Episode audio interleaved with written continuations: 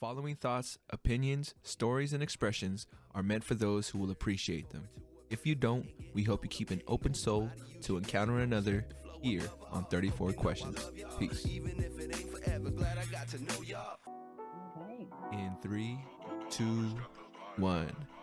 What's going on, folks? Welcome to 34 Questions. I'm your host, 34, and tonight we have a very special guest. Dr. St. Roseman is in the building. How you doing, Doc? I am doing fine. What a pleasure it is to be here on your show. I look forward to our conversation. As, as I as as do I, or as I am. um, for the folks out there who don't know, um, Dr. St. Roseman was one of my mentors and one of the adults in my life that I feel like have, have left an impact way back when, um, back in my high school days. So I want to thank you. And um, for the folks out there who are unfamiliar with the flow of the show, we do some intro questions, some warm up questions just to set the tone. We'll jump into the main interview where we'll turn to the Wheel of Fate. And then after that, we'll finish it off with a few closeout questions. Sound good to you? That's perfect. Let's let's do it. All right. Well, I know I asked you how you're doing, but let me ask you all this time in the, in between, how have you been? You've been doing well. You've been doing great. How you been lately? You know, I've been I've been good. I've been really really great. Um, you know, it, despite the pandemic, and we know a lot of people have lost their lives, so it's really given me an opportunity to reflect on, on those things that we take for granted and just be happy that I am here. I'm with family and um, adjusting to this to this new way of life. So no complaints. For sure, for sure. I'm glad to hear you, mm-hmm. you're doing good.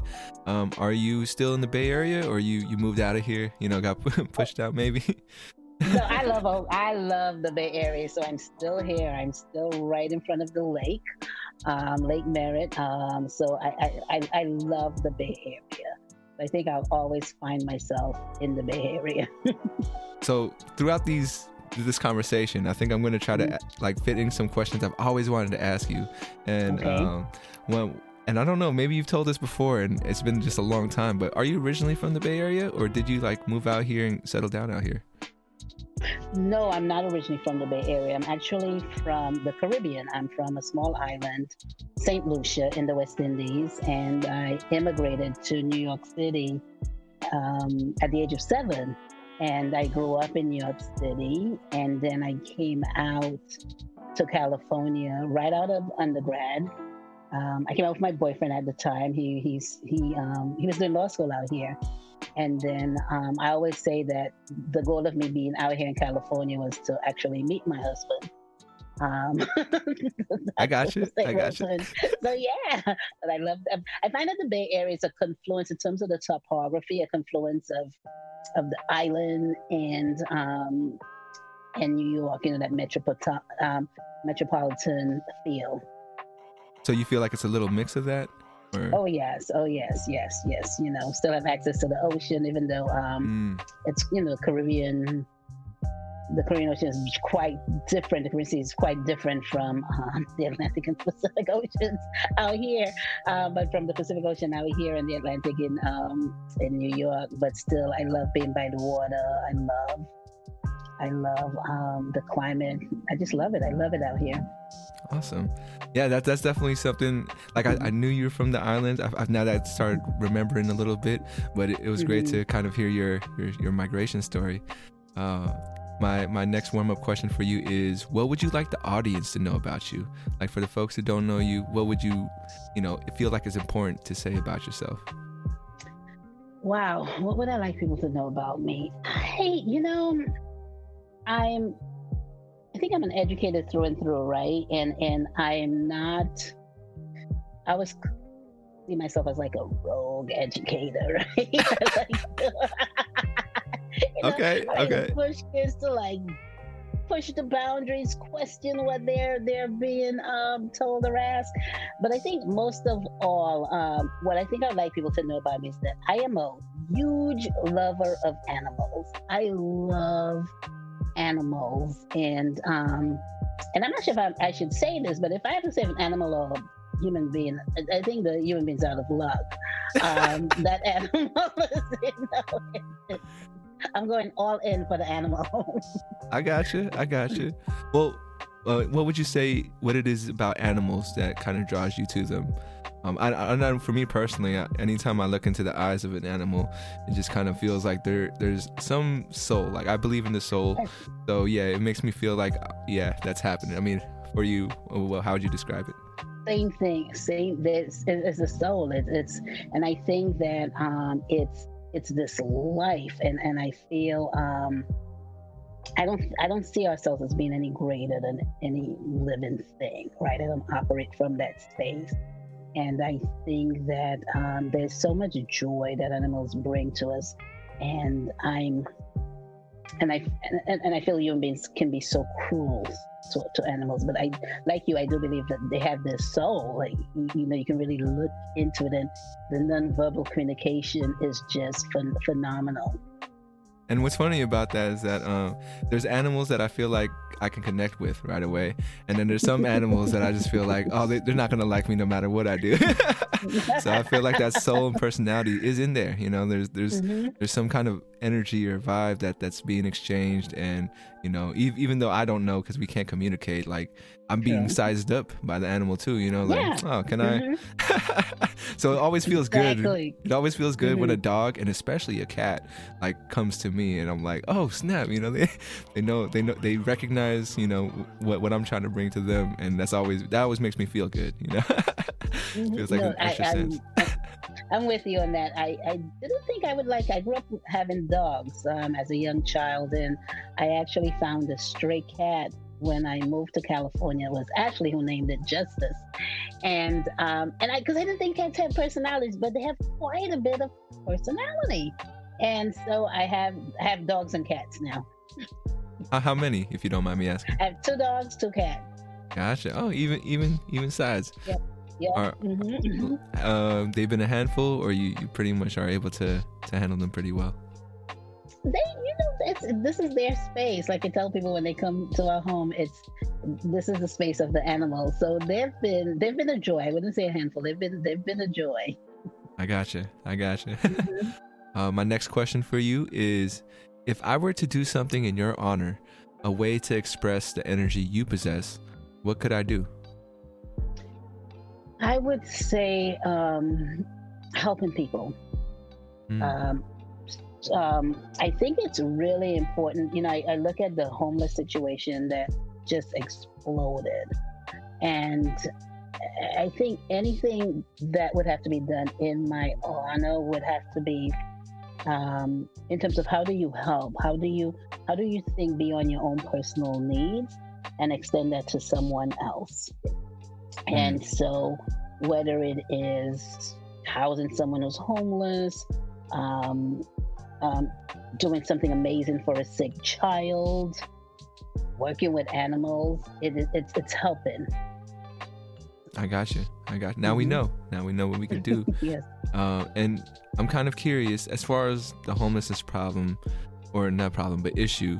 What's what do you see is like the best way to kind of approach it? Because, or, or let me ask, should I give someone who's asking for money money, or is there what should what could I do that would kind of support them other than just you know throwing them cash? You know.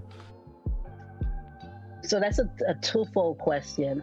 I believe in um, when I see homeless people, I will give them money. I have friends who have a totally different um, position and they're like no i'm not giving them money i'll go and buy food and da, da, da. and i feel that um, we still need to maintain the dignity of people and it is up to them to choose what they do with the money um, um, some may feed themselves some may give it away some may use it for other vices but that's the choice that they can make uh, so i personally believe um, that um, in giving them giving them money uh, but in terms of of addressing the homeless situation. I just I think that looking at it more broad in terms of how do you provide comprehensive services for the homeless? How do we address the needs because it's not you're not just looking at folks who need housing you're looking at folks who need health care um, folks who may need mental health services folks who may need to learn how to um, acquire new skills or get back into the job market. So it's really providing comprehensive services that can be addressed systemically so that it is sustainable over time. I got you i got you uh, at the end remind me to to tell you what my big idea is to okay. to, to, help homelessness. I, it's it's pretty far fetched, but you know, I think you've always known I'm kind of a big dreamer. Um, so mm-hmm. we'll, we'll get to that later. Uh, and my last question for you in the warm up is: on a scale from one to ten, how well do you know yourself? Ten. Just the absolute max. yeah. absolute. You know why? Because I am extremely introspective, extremely reflective. And so I'm always looking at my um, my strengths, my challenges, and I often um, I'm a person who looks at the glass half empty. So I'm always looking at, well, what's wrong? What do I need to improve? What do I constantly need to improve? It makes people quite uncomfortable. Mm. And what I had to learn over time that um, that I that folks discomfort, I had to become okay with that because I I didn't need for it to inform how I process through whatever whatever it is that I'm I'm, I'm going through. Um, for example, I'm a person like if I'm if I'm going through a challenge and pain and I'm in deep pain, I like to go through that pain. you know, mm. I do. I like to just experience and go through it. And those who are around me often don't know how to support or what they should do or what they should say. And some try to ignore it. And I'm like, no, I'm not trying to ignore what I'm dealing with. I, I need to be able to process through it. I think I know myself extremely well. I was yeah, I was gonna ask you how, how did you get to that to that ten? I feel like that's what everyone's kind of you know getting to. So one one of the things about being a ten, um, mm-hmm. I uh, another conversation I've had with another guest is like, how can we? Are we truly a ten when it's hard for us to even see how other people perceive us? Like there's there's that part of knowing yourself and then mm-hmm. knowing how other people see you um, so to make the complete picture do you feel like you're you're pretty aware of how how others see you too like you know through through your experience yes yes i am very aware of how people see me um, and it's quite counter to how i see myself. So for instance i think um, in, in, in my work as an educator i think people see me as authoritarian which i am. Um, people i think the piece that most bothers me about what people think i think because people think that i am authoritarian they think that i am inflexible and i and and i'm extremely flex flexible and perhaps a little too too flexible mm. uh, and i think because um, flexibility and authoritarianism do not quite align itself in the minds of people. And so it's a matter of um, the ascriptions people try to place on you based on what is but but i think and it's in the context in which people know me. Um, i remember i i bumped into a, a colleague from years ago. We were on this week long houseboat and she said to me, she's like, "Oh my God, I didn't know you was so much fun and so, you know." And I'm like, "Okay, okay." And I think it's because I um, I, I, I do compartmentalize in terms of when I'm at work versus when I'm home and with family and partying. And so I am very aware of the contradictory ways in which I think people see me. But it took me, I wasn't aware of like when when I was with you with you all with Smash, I wasn't aware of that then. Um, I think, you know, Frida was one of the people who brought it to my attention. Some other some other individuals in my um, in my work life brought it to my attention. I started paying attention to it, and I was like, "Oh, ooh, okay." I gotcha. I gotcha. Mm-hmm. Yeah, you know, you, you mentioned your uh, you said that you were a rebel educator. Uh, what do you kind of mean by by that, if you don't mind me asking? I think it depends on the context, right? Of um, where where I've, I've worked in all realms in, in, elite private schools and in, you know in the independent schools and parochial and charter in public and in particular when i think about being in um, public and public and charter schools right i think about working with black and brown kids and oftentimes um, those students are taught to more or less be automatons or, or um, receptacles of information without pushing and questioning where that information is coming from, which is quite, which is in contrast to elite academic environments, which are predominantly white, right, where those students are they're they're coached, you know, in terms of you must question. And so for me, with um, with working with black and brown students in under-resourced communities, right? Um, I tend to push them to, you, you know, you have to question what you're being taught. And I often say to kids that, I often say to kids that um, we, as educators, we, we, we, we teach from our own biases as well. And so do not assume that because we stand before you that we, um, you know, we, we don't have our own biases. Um, we don't have our own uh, shortcomings. So you must question, you must push, push the boundaries. For sure, for sure. I, I think that's what what you just said there is a good reminder for me as far as like teaching from biases because I am in youth work. I know I didn't tell you that, but mm-hmm. um, I am currently in in the. I'm gonna start a new job in like the next week or so. Another another oh, new job. but I. I'll be uh, training to be like the site coordinator for an after school program for high nice. school and uh, I'm pretty excited because it was a job that I ran away from four years ago. Mm-hmm. I was kind of in mm-hmm. line to, to take the position, but I was like, ah, I don't think I'm ready for the responsibility, and so I, I, I dipped out, and it's been one of my biggest regrets. So it's been really like it's been a redemption arc for me to to get a call back and say, hey, position's open, would you want to apply, and kind of like go through it. And now I'm on the road. I'm on the path to do that. And I'm so excited to, to jump back in and into those shoes. Uh, so that is so great. That is so great. I'm, I'm excited. I'm, I'm excited. Mm-hmm. Uh, I don't know. It's it's it took me a long time to figure out, you know, what was important for me, and you know, I've I've been in a bunch of different industries, but nothing fulfilled me more than youth, like working with the youth or uh, so for you, when did you kind of realize that for yourself, where you're like, this is what I want to do for the rest of my life? You know. you know, I don't know if it's for the rest of my life. I'm still trying to figure that oh, I'm out. sorry. I'm sorry I to assume. Yeah, I don't mean to assume that. but you know, I um, I remember when I was in undergrad, right? Uh, and I my goal was to actually as a young kid was to to be a pediatrician right okay. and um and then and then when I was an undergrad, I loved psychology. So I was like, oh, maybe I should pursue that, and which my father did not agree with. And however, when I started undergrad, there was this um, one of my advisors, advisors, Dr. Hoyt, and she was from Trinidad. And she said to me, um, she said, Irene, you know, you should go into education. And I was like, Dr. Hoyt, absolutely not. These American kids are rude. you can hit them. Absolutely not. So I went into education kicking and screaming. And I often say that um, I was fortunate that education selected me. And so when I came to the Bay Area, um, there was a program. I did two things. I spent a day at San Francisco General Hospital because I was again still thinking of pursuing medicine.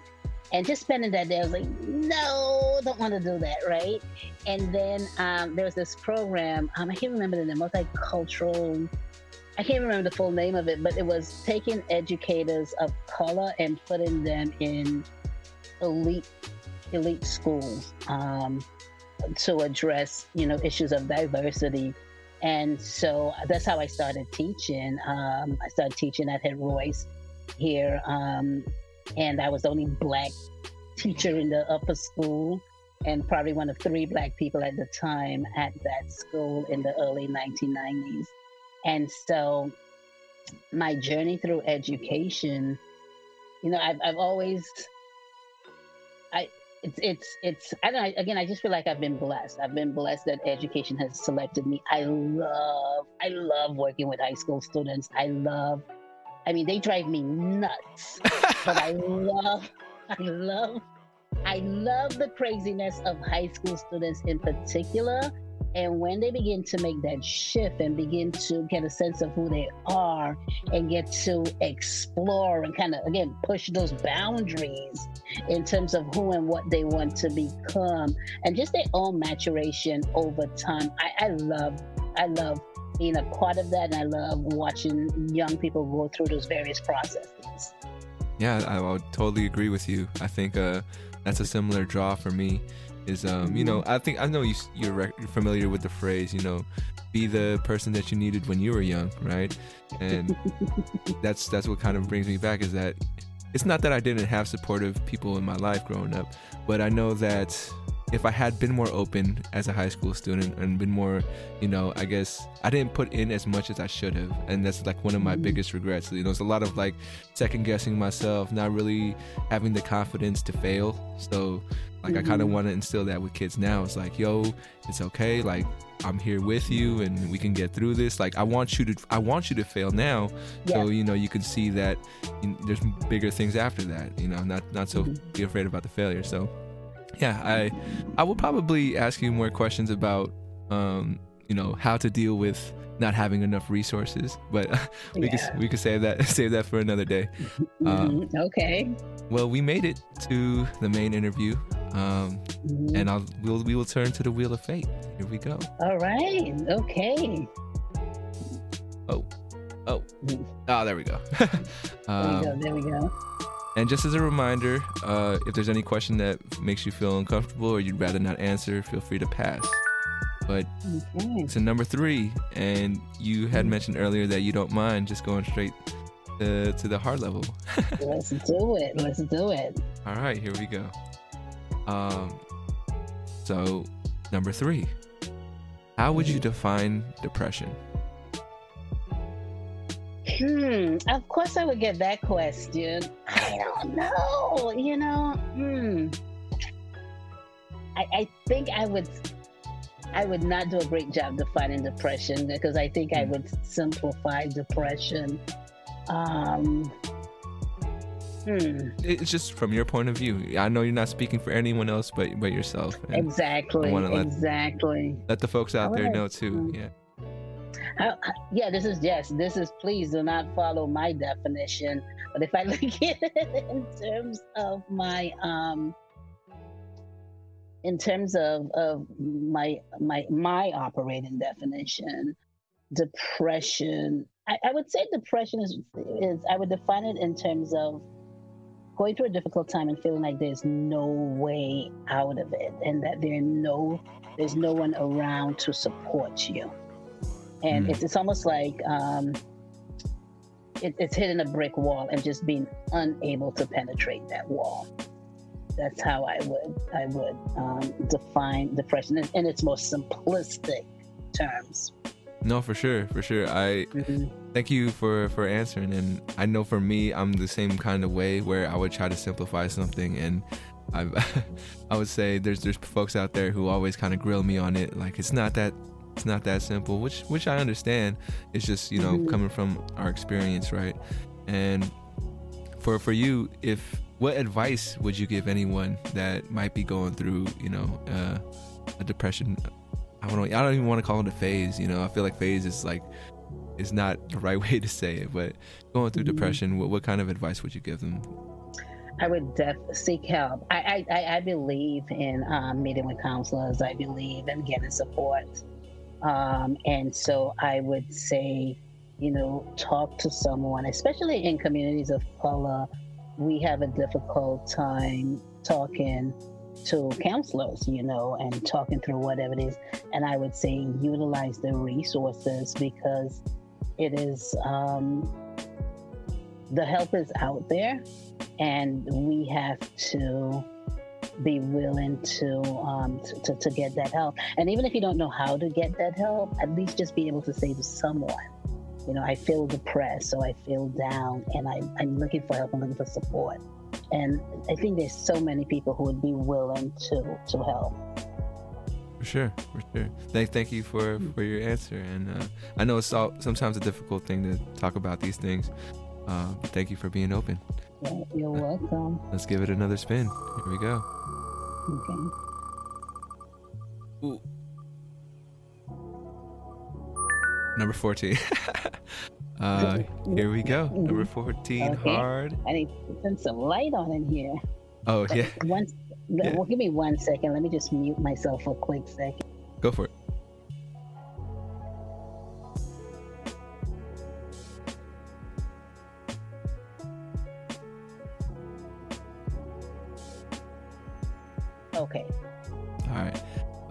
So number 14. This one's a little personal, maybe a little invasive, but what's the worst thing you've ever told yourself? Hmm. What is the worst thing I've ever told myself? Hmm. The worst thing. Hmm. No worries. I mean, they're hard No, no, no, questions. have they're hard questions. About that one. Yeah, Yeah. the worst thing I've ever told myself. Um, I think the worst thing would be I'm I'm not good enough, and I'm trying to think of an example, right? Um, hmm. That's good that you can't think of an example. So you must have like turned, flipped that switch real quick, you know? like, I, I probably did. I did, but I do. I think it's um,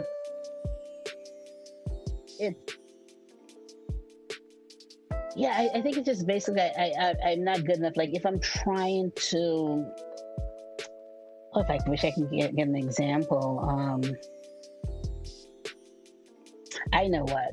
I I, I, I, in my twenties, in my early years, um, like I never wanted to be um an administrator a school Mhm. administrator. I when I don't like it. I just, I just, you know, I just, I did not think that I was because I knew I wasn't a traditional educator, and I like to push the boundaries and kind of break the rules. Um, I never thought I could be um, a good administrator because I, I don't like um, and I think there's so many things about education that has to be re- revisited and revamped. And so I didn't think I would be one who would be able to follow the status quo as an administrator. And so, for instance, let's say, um, again, this is probably before you were born, like so in the, way back in the early 90s, you know. Um, when instant schooling was just drill and kill, right? You just had to tell a kid what to do, and you they couldn't give you any feedback. And I was just so anti that, right? And gotcha. so, in being an administrator, I would tell my teachers, I would say, "Don't do it." So I, I used to think that I I couldn't be a good administrator, and I found that I was actually a damn good one. so, yeah, yeah. I mean, you know, it's it's funny as when when we saw you as the director of our program, uh, I think like you would you would dig deep with us or try to like figure out what our thought process were and it i think i mean i could only speak for myself but it did feel intimidating a little bit because i was like i thought that was that's all i had to know you know that's all i had to think Mhm. about but you you know kind of challenging us to think more about it you know made me really think like well it really expanded my thing or got me comfortable with also thinking deeper and you know Mhm. the reasons why sometimes Yes, or like what yes. what's more than that too Mhm. No, for sure. I think you you delivered that to us for sure. Um, and yeah, I mean, I'm, I'm sure you've heard it from the people who've worked with you and people who've worked under you that it felt like you really had great leadership. Um, and even from from the kids' perspective, I think like even though it, you said you were authoritative and yeah i would agree with that but for some reason it always felt like there was love behind it you know it was it Mhm. wasn't like you know you were being authoritative because of your ego or anything like that it really felt like it was coming from a place that was warm um, and i think that's why you, no matter how intimidating you were like as a kid we were still trying to like get to know you as a person because it, it felt like there was more to just than than that you know than the face you were showing us um, so yeah, I don't know if you remember. Well, we talked about this uh, the last time I seen you about 12 years ago, but it was that that moment where you kind of like uh you brought because we were complaining we were kids we were trying to say like things were unfair. And uh, you Mhm, kind of mhm. laid laid the hammer down on us uh but you, you said it was like it was already pre-thought as far as like which kids you were setting up for everybody else to kind of believe oh, like oh this is real like this shit is like really happening. And it changed our behavior changed our the, the way we were we were working at the time. Um it whipped us into shape i'll, I'll tell you that. Uh how did you come up with that was that like all from your creative mindset or was it kind of like a team effort where i don't know as as a staff did you guys come together like how are we gonna nip this in the bud kind of thing Um, it's you know, it comes from experience. It, it really does. Um, because I think when I was with you guys, 30s, early 40s. Um, and it's, you know, after you work with kids for a while, uh, you, you get to learn the different personalities and you also get to learn um, which kids you can push in what sort of settings, right? Uh, and, and as well as we had such an incredible, I love the team, um, the staff that I worked with. And many of them were young. Some of them were probably like five, six years old, just five, six years older than than than you all. And um, so it, it's it's that collective mind together as you learn about different kids and staff members tell you what they have learned and then thinking about then what's the environment that we can create and how can we get the kids to because i always believe in this young people um, taking control of their situation and taking control of, of um, whatever academic environment they're in even though we we kind of corral you guys into how to move within that. Um, but we do want you to feel like you are discovering this new sense of self or you're you're creating these opportunities for self right? And so it, it is it's, it's, a lot of thought it's a lot of experience and it's um, and some of it came from you know earlier years as a young educator making mistakes and learning um, and learning you know, not making the assumption that every child you can, you know, you you you can approach in in the same in the same way. There's some kids that you can really push them. There are kids where it's a constant negotiation. Yeah. And it's a give and take. So so that's how we worked with you all by really getting to understand who you are, observing you, um, even laughing at some of the things that you all got in trouble about. I mean, we didn't tell you about it, right? Yeah, yeah. But we would, you know, we'd have the face like, can you believe this? And then when you all was sleeping, we were like, oh my God, wasn't that funny though? But I was so mad. but, you know. Yeah, I'm definitely on that side now, on the other side yeah, of that. Yeah, so. yeah. I know what you mean. Um, uh-huh. and I, I think you have a lot of experience in, in this sense. The next question for you is, uh, how do you build a team? Like i think that's going to be a part of my job you know going forward. What do you look for? What what's important to you when when you try to like formulate a team? Um, being very i think you build a, a, team very intentionally. And i think in a lot of uh, organizations people assume that you just pull people together and it's a team and that does not make a team. I also think there's the flip end of the pendulum where folks are like, "Oh, it's all kumbaya," and that does not make a, a, team. You know, it's it's it really is. Um, for me, in building a team, I think it's important as a leader to operate from your authentic self. Mm. And so, one of the things that um, I do with my team and and I actually been criticized by um, even in, in, when I was in Smash by colleagues, is that I allow people to see my strengths and my weaknesses. Um, and I I remember when I was working with Smash, some of my colleagues were like, "Well, Irene, you should let them see your challenges, and that does not make a good leader." And I just don't believe in that. And I think that um, you have to you have to be able to let people leadership is so nuanced, it is not binary, right? And there are areas in which we have to make some difficult decisions. And so, giving team members the opportunity to experience the various aspects of leadership, allowing them to um, to take the lead, where um, you don't always, as the leader, you don't always have to be in the front. You can lead from behind. And so, how so creating the space for people to um, take the lead while you're still supporting them from behind, allowing them to uh, to provide different ideas and having them be able to talk about their successes and their failures, and also being able to say.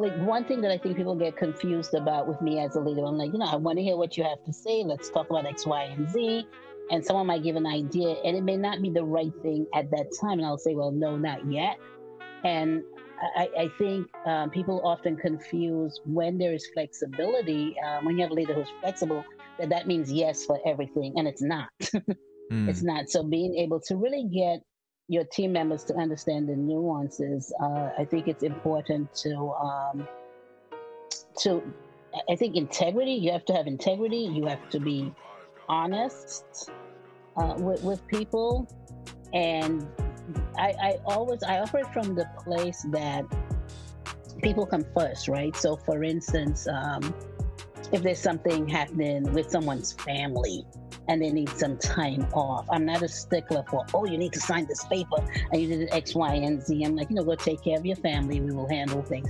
Now, people take advantage of, of that. I still think, even when people take advantage of that, it is best for me to operate from my best self as a leader because those pieces are important to me. So it's that constant communication with your team. Um, the constant struggle, you, you know, being able to struggle things through with your team. And what I also say to my team is that even though they may be specialists in different areas, they're also generalists that we have to work together. You may have to do things that you don't want to do, but for the sake of the team, you you, you have to be able, um, you, you have to you have to do it. I got you. I got you. I'm gonna have to re-listen to this conversation because I know that that first time I have to address the team. You know, like I really want to come off. I mean, first I just want to bring my authentic self. That's that's my main priority. But as far as like one one of, the, one of the main reasons why I left or I ran away from the opportunity four years ago is that I felt like I couldn't say no. You know, I was very like, let me find out what you what you enjoy doing, and I'm a I'm a help you specialize in that. Um, and it'd be really hard for me to be like, well, yeah, there's going to be a time where I might need you to step into someone else's shoes. Not forever, but you know, in times of need, we're going to be able to, we're going to have to be able to do that. And uh, yeah, it was like, you know, my personality, I'm a people pleaser kind of person. So, you know, just having, for me, like, I want to be able to communicate that with my team and hopefully they, they can see it in me and i guess it's part of my youth work too where like yeah. i'm not very authoritative with the youth what i my approach to it has been kind of like let me show you that respect let me give you that that that rope and um and hopefully when i really need you to do what i say that you respect the fact that i've given you like that respect and you can you can realize it for yourself it's been working so far, but I know it doesn't work all the time. And maybe I've just gotten lucky with the kids I've been working with where they, they can understand that from me. Um, but yeah, I kind of have to play those different roles. Like that's something I'm, I'm worried about. Yeah, go ahead. But I think it's important, right? I think it's, I don't think, I, I don't think you have to operate outside of yourself, right? And this is what I learned with when I hire staff. And I often try to hire staff that quite the opposite from me in personalities in personality. Like i don't want to hire someone i'm a yeller i'm a screamer but i'm also very nuanced. So that same child that i can yell and scream at i can hug and and be you know extremely compassionate. And people don't understand that because i i live in the gray. And so it's it's it, it, it, it always um, when i see staff who try to mimic me and they're like. I'm like, no, I do not want you to do that. You know, there's a thing that I often say to my staff, firm but kind, right? And but you still have to operate if you are a person who um who's soft spoken or just has a totally different approach with kids. Work work work from your, your your your, your from who and what you are. Because young people they read that too. You know they'll easily say oh you're a fake or you're trying to be x y and z. And so that's why i love to have a team that have um, diverse approaches with, with, with young people so that students because because youth whether you're you're working in an after school program or in a school they should be able to have an adult within that space that they feel that they can connect to that is their person right mm-hmm. and so um and because we are so nuanced in our interactions then we have to have a staff that's also diverse and nuanced in their interaction with youth as well i got you i got you mm-hmm. Well, uh, thank you for running down that with me. Oh, and I know we haven't gone to the wheel in, uh, in a few minutes, I do have one more education question for you, and it's how have you seen education change um, from you know working in the early '90s to how it is now? Is there anything maybe for me going into youth work that I should kind of focus on or be aware of uh, that has changed through through time? Oh, I think the pandemic has changed changed education in the in in um in in in a way that students are i mean they were questioning before in terms of you know like coming to this building and i'm taking six seven classes and why am i taking these particular classes and what's the long-term benefit? I think because of the pandemic and so many kids were online for so long right um, students are now thinking, well, hey, there's some I there's some things that I can teach myself. there's some classes that I don't need to take, and, I, and that we need to rethink and reframe education. So I think education is going to change in a way that um, um, what more progressive educators have been trying to do for years, which is um, how do you educate without walls, right? That being mm-hmm. in a mm-hmm. school building does not necessarily mean that you are educating kids. And education is something, you know, we're, we're learners. We are learning all the time, whether it is sitting outside in the park, you know, conversing with friends, or going to the museum or going to the library. And how do we get to um, integrate our daily life and interaction with how we look at what learning needs to look like. Um, and I think if we're able to do that, we can then, um, I think it will help shift our perspective so that we have um, multiple perspectives in, in, in, in how, what we think about education and, and how do we engage education globally. So, so this thing of going to a building, um, being in school from, I don't know, seven to five or whatever time it is. You yeah. know, now I, I, I, I think the pandemic has, is really pushing people to rethink education.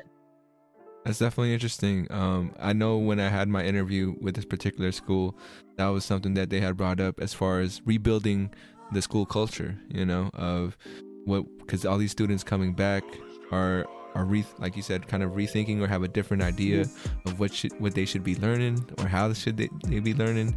And um, yeah I'm, I'm really excited to just see what i can bring in the after school hours. One one one reason why i don't think i could be a teacher is because that i feel like there's there's these standards and stuff that i feel like i need to meet or have the students meet for me to to continue being or like for me to be seen as a good teacher um, which I mean, I'm the same way where I like to. I don't think I break the rules, but there's definitely things that I try to work with the kids and see what where they're at and try to work where they're at. Um, and the difference between being a teacher and the role that I'm in um, is that they don't see me as that authoritative authoritative figure. You know, they just see me as oh, that's that's the adult guy in um, the after school program. So I feel like they, they view they're more open to to me like introducing things to them other than you know maybe a teacher who they see as somebody that's just going to tell them what to do uh, so for, for me it's a different similar different challenge but i'm going to push your thinking on that um, because okay. I, I yeah, think yeah. Um, i think the definition of a teacher is very limited and and i don't think a teacher someone who tells students what to do i don't think that's a teacher right Mm. That's just someone saying what to do. And I think teaching, I, I mean, when I look at you and even this conversation, right, between you and I, I, you're teaching me something, right? I feel like I'm learning something from you.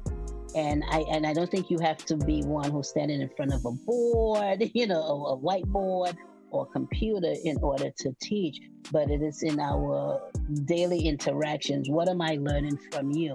And so students are learning a significant amount from you, right? The title of, I, think in the States, in, in, in the US, um, there's a very myopic definition of teacher compared to other countries where you have, you know, you learn from your elders, you learn from the young people. These folks are teaching in a variety of ways. Now, if you're talking about then what are the teaching standards, the the um, the U.S. teaching standards in terms of what students are supposed to meet, what are those skill sets, what are those outcomes? I think that's very different because I still think um, even the standards that are set um, uh, for, for for teachers to utilize and meet, I, I, I think I think most educators, most teachers don't do that well um, mm. because they're so stuck on um, I need to do this standard. And so, yes, I've taught the standard. So, whether this child knows it or not becomes irrelevant, but I've taught the standard, right? So, are you really teaching? Yeah. So, that's what I mean. Like, when I say that, I feel like I break the rule in that because I question, I question some of the methodologies um, that, that, that, that, that people articulate as good, as good teaching.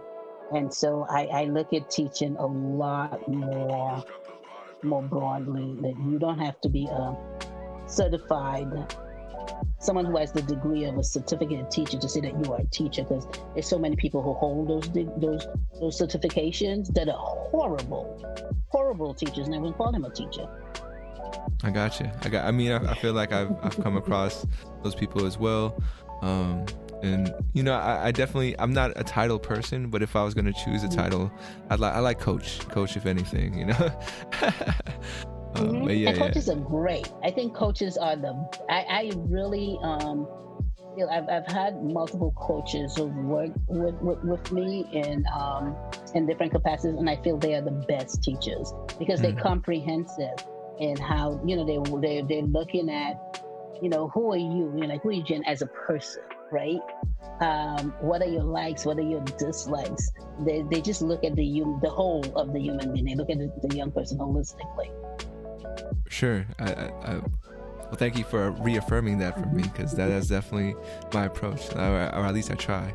Uh, but all right, let's. Uh, we have just a heads up. We have about 10, 15 minutes left in the okay. conversation, and want to thank you again. I hope you're having fun. This has been a dream for me, so thank you. I am. I'm so enjoying this. I can't wait to tell Minnie. uh, here we go. Another spin.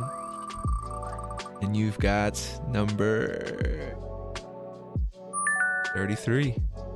33. Okay, what's 33? what is your mission? I'm still trying to figure that out. I really mm. am. You know, I um I I was talking to a friend about two weeks ago, and he said to me that, um, "Oh, I know your mission is to start schools," and I was like, "No, it's not." I was like, "No, no." I mean, there's things that I do, right? But it's not. I don't know. I'm still trying to figure that out. Did, did you ever feel like at any point in your life that you you knew it and you no. know never never no no absolute i was you know you know how you meet some people who like i'm you know my mission in life is to do a b and c right mm-hmm. and i have always envied these people i continue to envy them because i you know i um i don't know because i feel like my mission is constantly evolving and mm. I actually feel like even right now that I'm in this trans, tr- um, this tr- transition period in my life as I'm trying to define what is my mission as a person who is now in her 50s, right? Mm-hmm. What is it that I'm trying to, what is my mission? I, I feel like I'm still discovering it. I got you. I got you. I mean, mm-hmm. it's it's it's interesting. Um, you know, I've never had a I guess being a being a ten makes me think that maybe you figured that out. Uh, so you know, yeah, yeah. yeah. So I, I, can't I can't like I can't tell myself like, oh yeah, once I'm a ten, I'll, I'll know exactly what it is. Uh, I, I feel. Because here's the thing, right? I think a ten to me, a ten is being able to know that, to know that I'm not even sure what my mission is right now in my life, and I'm perfectly fine with that. And I think again, when we think about um, even the number ten, right? It's supposed to be like perfect ten. I it's it's not. It's it's it's it's I I label myself as a ten in terms of how well I know myself because I am comfortable in my imperfection, and so therefore I'm a 10 because I am so imperfect. you know? Yeah, and and and you're totally cool with that. Like that, that's something that I think I'm getting more comfortable with as I get older and mm-hmm. kind of you know, for me I've always been kind of in denial or not in denial, but um I've been too focused on what I lack than what I what I than what I can give. Uh, and as as I've gotten older and have have had all these jobs and been a part of all these teams, it's kind of helped me realize like what what is it that I'm bringing and what makes me, you know, me versus everybody else. um, and knowing that is helping me accept those imperfections or the things that I lack. It's like, okay, well, now I know what I do have and what I what I don't have, or what I bring and what I don't bring. Um, so yeah, I think that's that's a part of being a ten or becoming a complete person is just being aware of those things. Um, but yeah, and yeah. I forgot I forgot to ask you this uh, in the very beginning. But what would you say is your favorite thing about your personality? Um, the favorite thing about my personality. I think I'm so much fun. I do. I really think I am so much fun. And I think that I am, you know, I'm adaptable, I'm flexible. I I'm the type of person that um you know, if I go into an environment that's that's unknown, I'm like, hey, let's try. Let's try it. Let's try it out. Yeah. And um I, I, don't mind trying new things, and I think that's a, that's a great part of my personality. What, what's the last new thing that you tried? If you can remember, yeah. Mm, the last new thing that I tried, what did I do? What did we do? Um, there is there are actually a few things. Um, you know what I've been doing lately, and I think I've been doing a really good job because I was so intimidated by it, right? Um, I've been coaching young executive leaders and I and I was and and I was so intimidated because I was like, nah, I don't think I can. And people have been telling me for years, they're like, you know, Irene, you should coach, you should, you know, work with your list. I was like, absolutely not. And it's because, you know, remember in the beginning I said, you know, I'm not good enough, I can't do this, right? And um, and I find myself in this position right now where I'm coaching young leaders and i'm able to use everything in my toolkit the you know the, the lessons i've learned the areas where i'm really strong and great at and even the areas where i've, I've failed and not done well. Like say you know hey here's something i did that did not work well so here's what you need to think about and so I think that's the most recent thing that I'm doing. That's that's that's that's new. That I would say even two years ago I, I wouldn't have done it. Mm. I gotcha. I gotcha. More stuff for me to, to keep in mind. and uh, well, we made it to the finishing portion of 34 questions. Got a few closeout questions for you. This next one right. Is oh, before we get there, there's a mantra that I want you to, to create on the show. Uh, there's three phrases, and just you gotta fill in the blanks. But is okay. I am, I can, I will. So I am blank, I can blank, I will blank. How would you fill that in for yourself? I am greater than I know. Uh, what's the next one? I can. I can do anything if I'm willing to take the risk. And the last one's I will. I will take the risk. Gotcha, gotcha. If you ever need a reminder, you have uh, the soundbite of yourself telling yourself uh, the things you can do, things that you are, things that you will do. Uh, and then my next question is from my previous guest. So shout out to Frida for your for your question. Her question. Frida from from Smash. No, not Frida from Smash. No, no, no. no. just just very serendipitous that that Frida okay, is like came to you, but uh, Frida's question for you is what power would you want? Like if you could have any power, it doesn't have to be a superpower per se, but you know, just any anything that feels like you'd want as a boost or could be easier for you. What what what power would you want? To heal, the power to heal.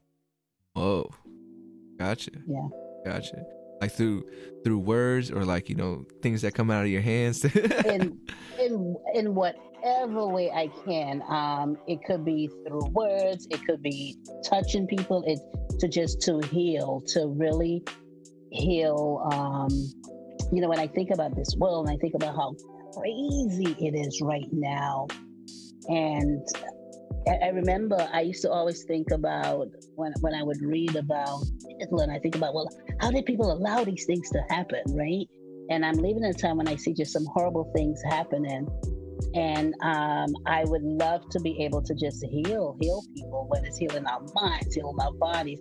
How do you heal so that we can be kind to each other? That that definitely makes me think of uh, when when there are so many crazy things happening and people who are Mhm. who are making these horrible things happen Mhm. is it coming from a place of pain where a healer could come in and kind of like be able to heal them so they don't try to cause other people pain or or you know bring that negativity in so yeah i mean healing would be actually maybe one of the best ones for, for the world you know but I, Mhm, I got you i got you uh, my next question my second to last question for you is what would you like to ask the next guest that comes on to 34 questions I thought about this question and what would I like? Just how can we make a better world? I, you know, I'm in this place right now, right? About God, how can we just make things better for one another? What, as you think about social responsibility, right? Because I think, as I think about the pandemic, it, it seems like a lot of people are about self and not thinking about what's our responsibility to each other. And so, what is it that we can do as individuals and as community so that we are socially responsible for each other? That's the I mean that's the heavy question, right? And it's like trying to get everybody on the same page is I think the most difficult thing because I, I think about it a lot. Think about it a lot. Um, and that reminds me, I got to tell you my my real quick, in a nutshell, big idea to to help with homelessness. I was going to ask that because I wrote it down and I wanted to know what is it, the big idea about helping with homelessness. All right, so in my mind, this is what I imagine. I imagine maybe reusing some kind of parking structure, or you know, maybe a sh- building one, but filling filling those spots up with like maybe cars that don't run anymore, so we can help take mm. those cars that aren't, you know, are able to be on the road and like refurbish them so people can, you know, have a place to sleep in different Mm. parking spots. Um, it's not it's not uh permanent. It's just a temporary thing because in the parking structures, there's going to be different services on each level. So maybe like a me- mental health, maybe job Mhm. uh, searching, career coaching, and then ties everything together is that I have to kind of go out there and find like people in the homelessness communities who are leaders and kind of present to them like, hey, this is something that I want you guys to run and like show that you know this is a community that's you know from people who've experienced it and kind of know what what they really what people really need. Because i feel like me coming in and say hey like hey here, you know i'm gonna run it it it's not gonna hit the same and i, I wouldn't want to Mhm. either because i don't think i could understand the stories and struggles from from those folks. But in a nutshell that's what i would like to see kind of formulate or come upon. And i don't know if it, if anyone out there is going to hear this and be like oh let's let's give it a shot or try. But um yeah that's that's really what i want to want to pitch out there you know? But yeah. I think that's a brilliant idea, and I actually seen it come to um, to fruition in that I think you can get seed money, and I think someone's going to jump on this idea. If it's not you, um, I even see you pursuing that in terms of getting some seed money to because you can find a parking structure that's not huge to um, island it, right?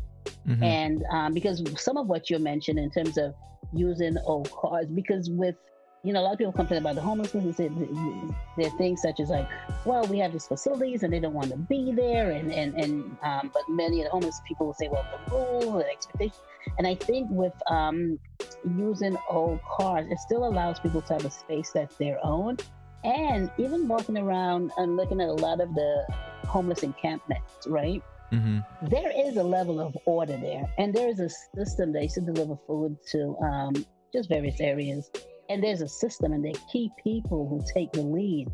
And I think that's a brilliant idea. So, whomever's out there listening, if Jen doesn't do it himself, please, please, someone, this is a brilliant idea. Please, please, I would say pilot it, and and and let's see. And just just let me know. I would I would just just put my name on the paper somewhere. I don't I don't need to, to be the face of it. um, but yeah, well, thank you for for the affirmation because you know I've I've talked to this with a, few people and some people who work in in the homeless and yeah, homeless industry, but homeless uh um terror. I don't even know what to call it, but uh. But in that space, they work in it, and they've Mhm. told me, I guess you know, they're like, well, how do you know people really want to do that? Do they really feel like sleeping in a tent on the street is there's an upgrade to like sleeping in a car in a parking structure?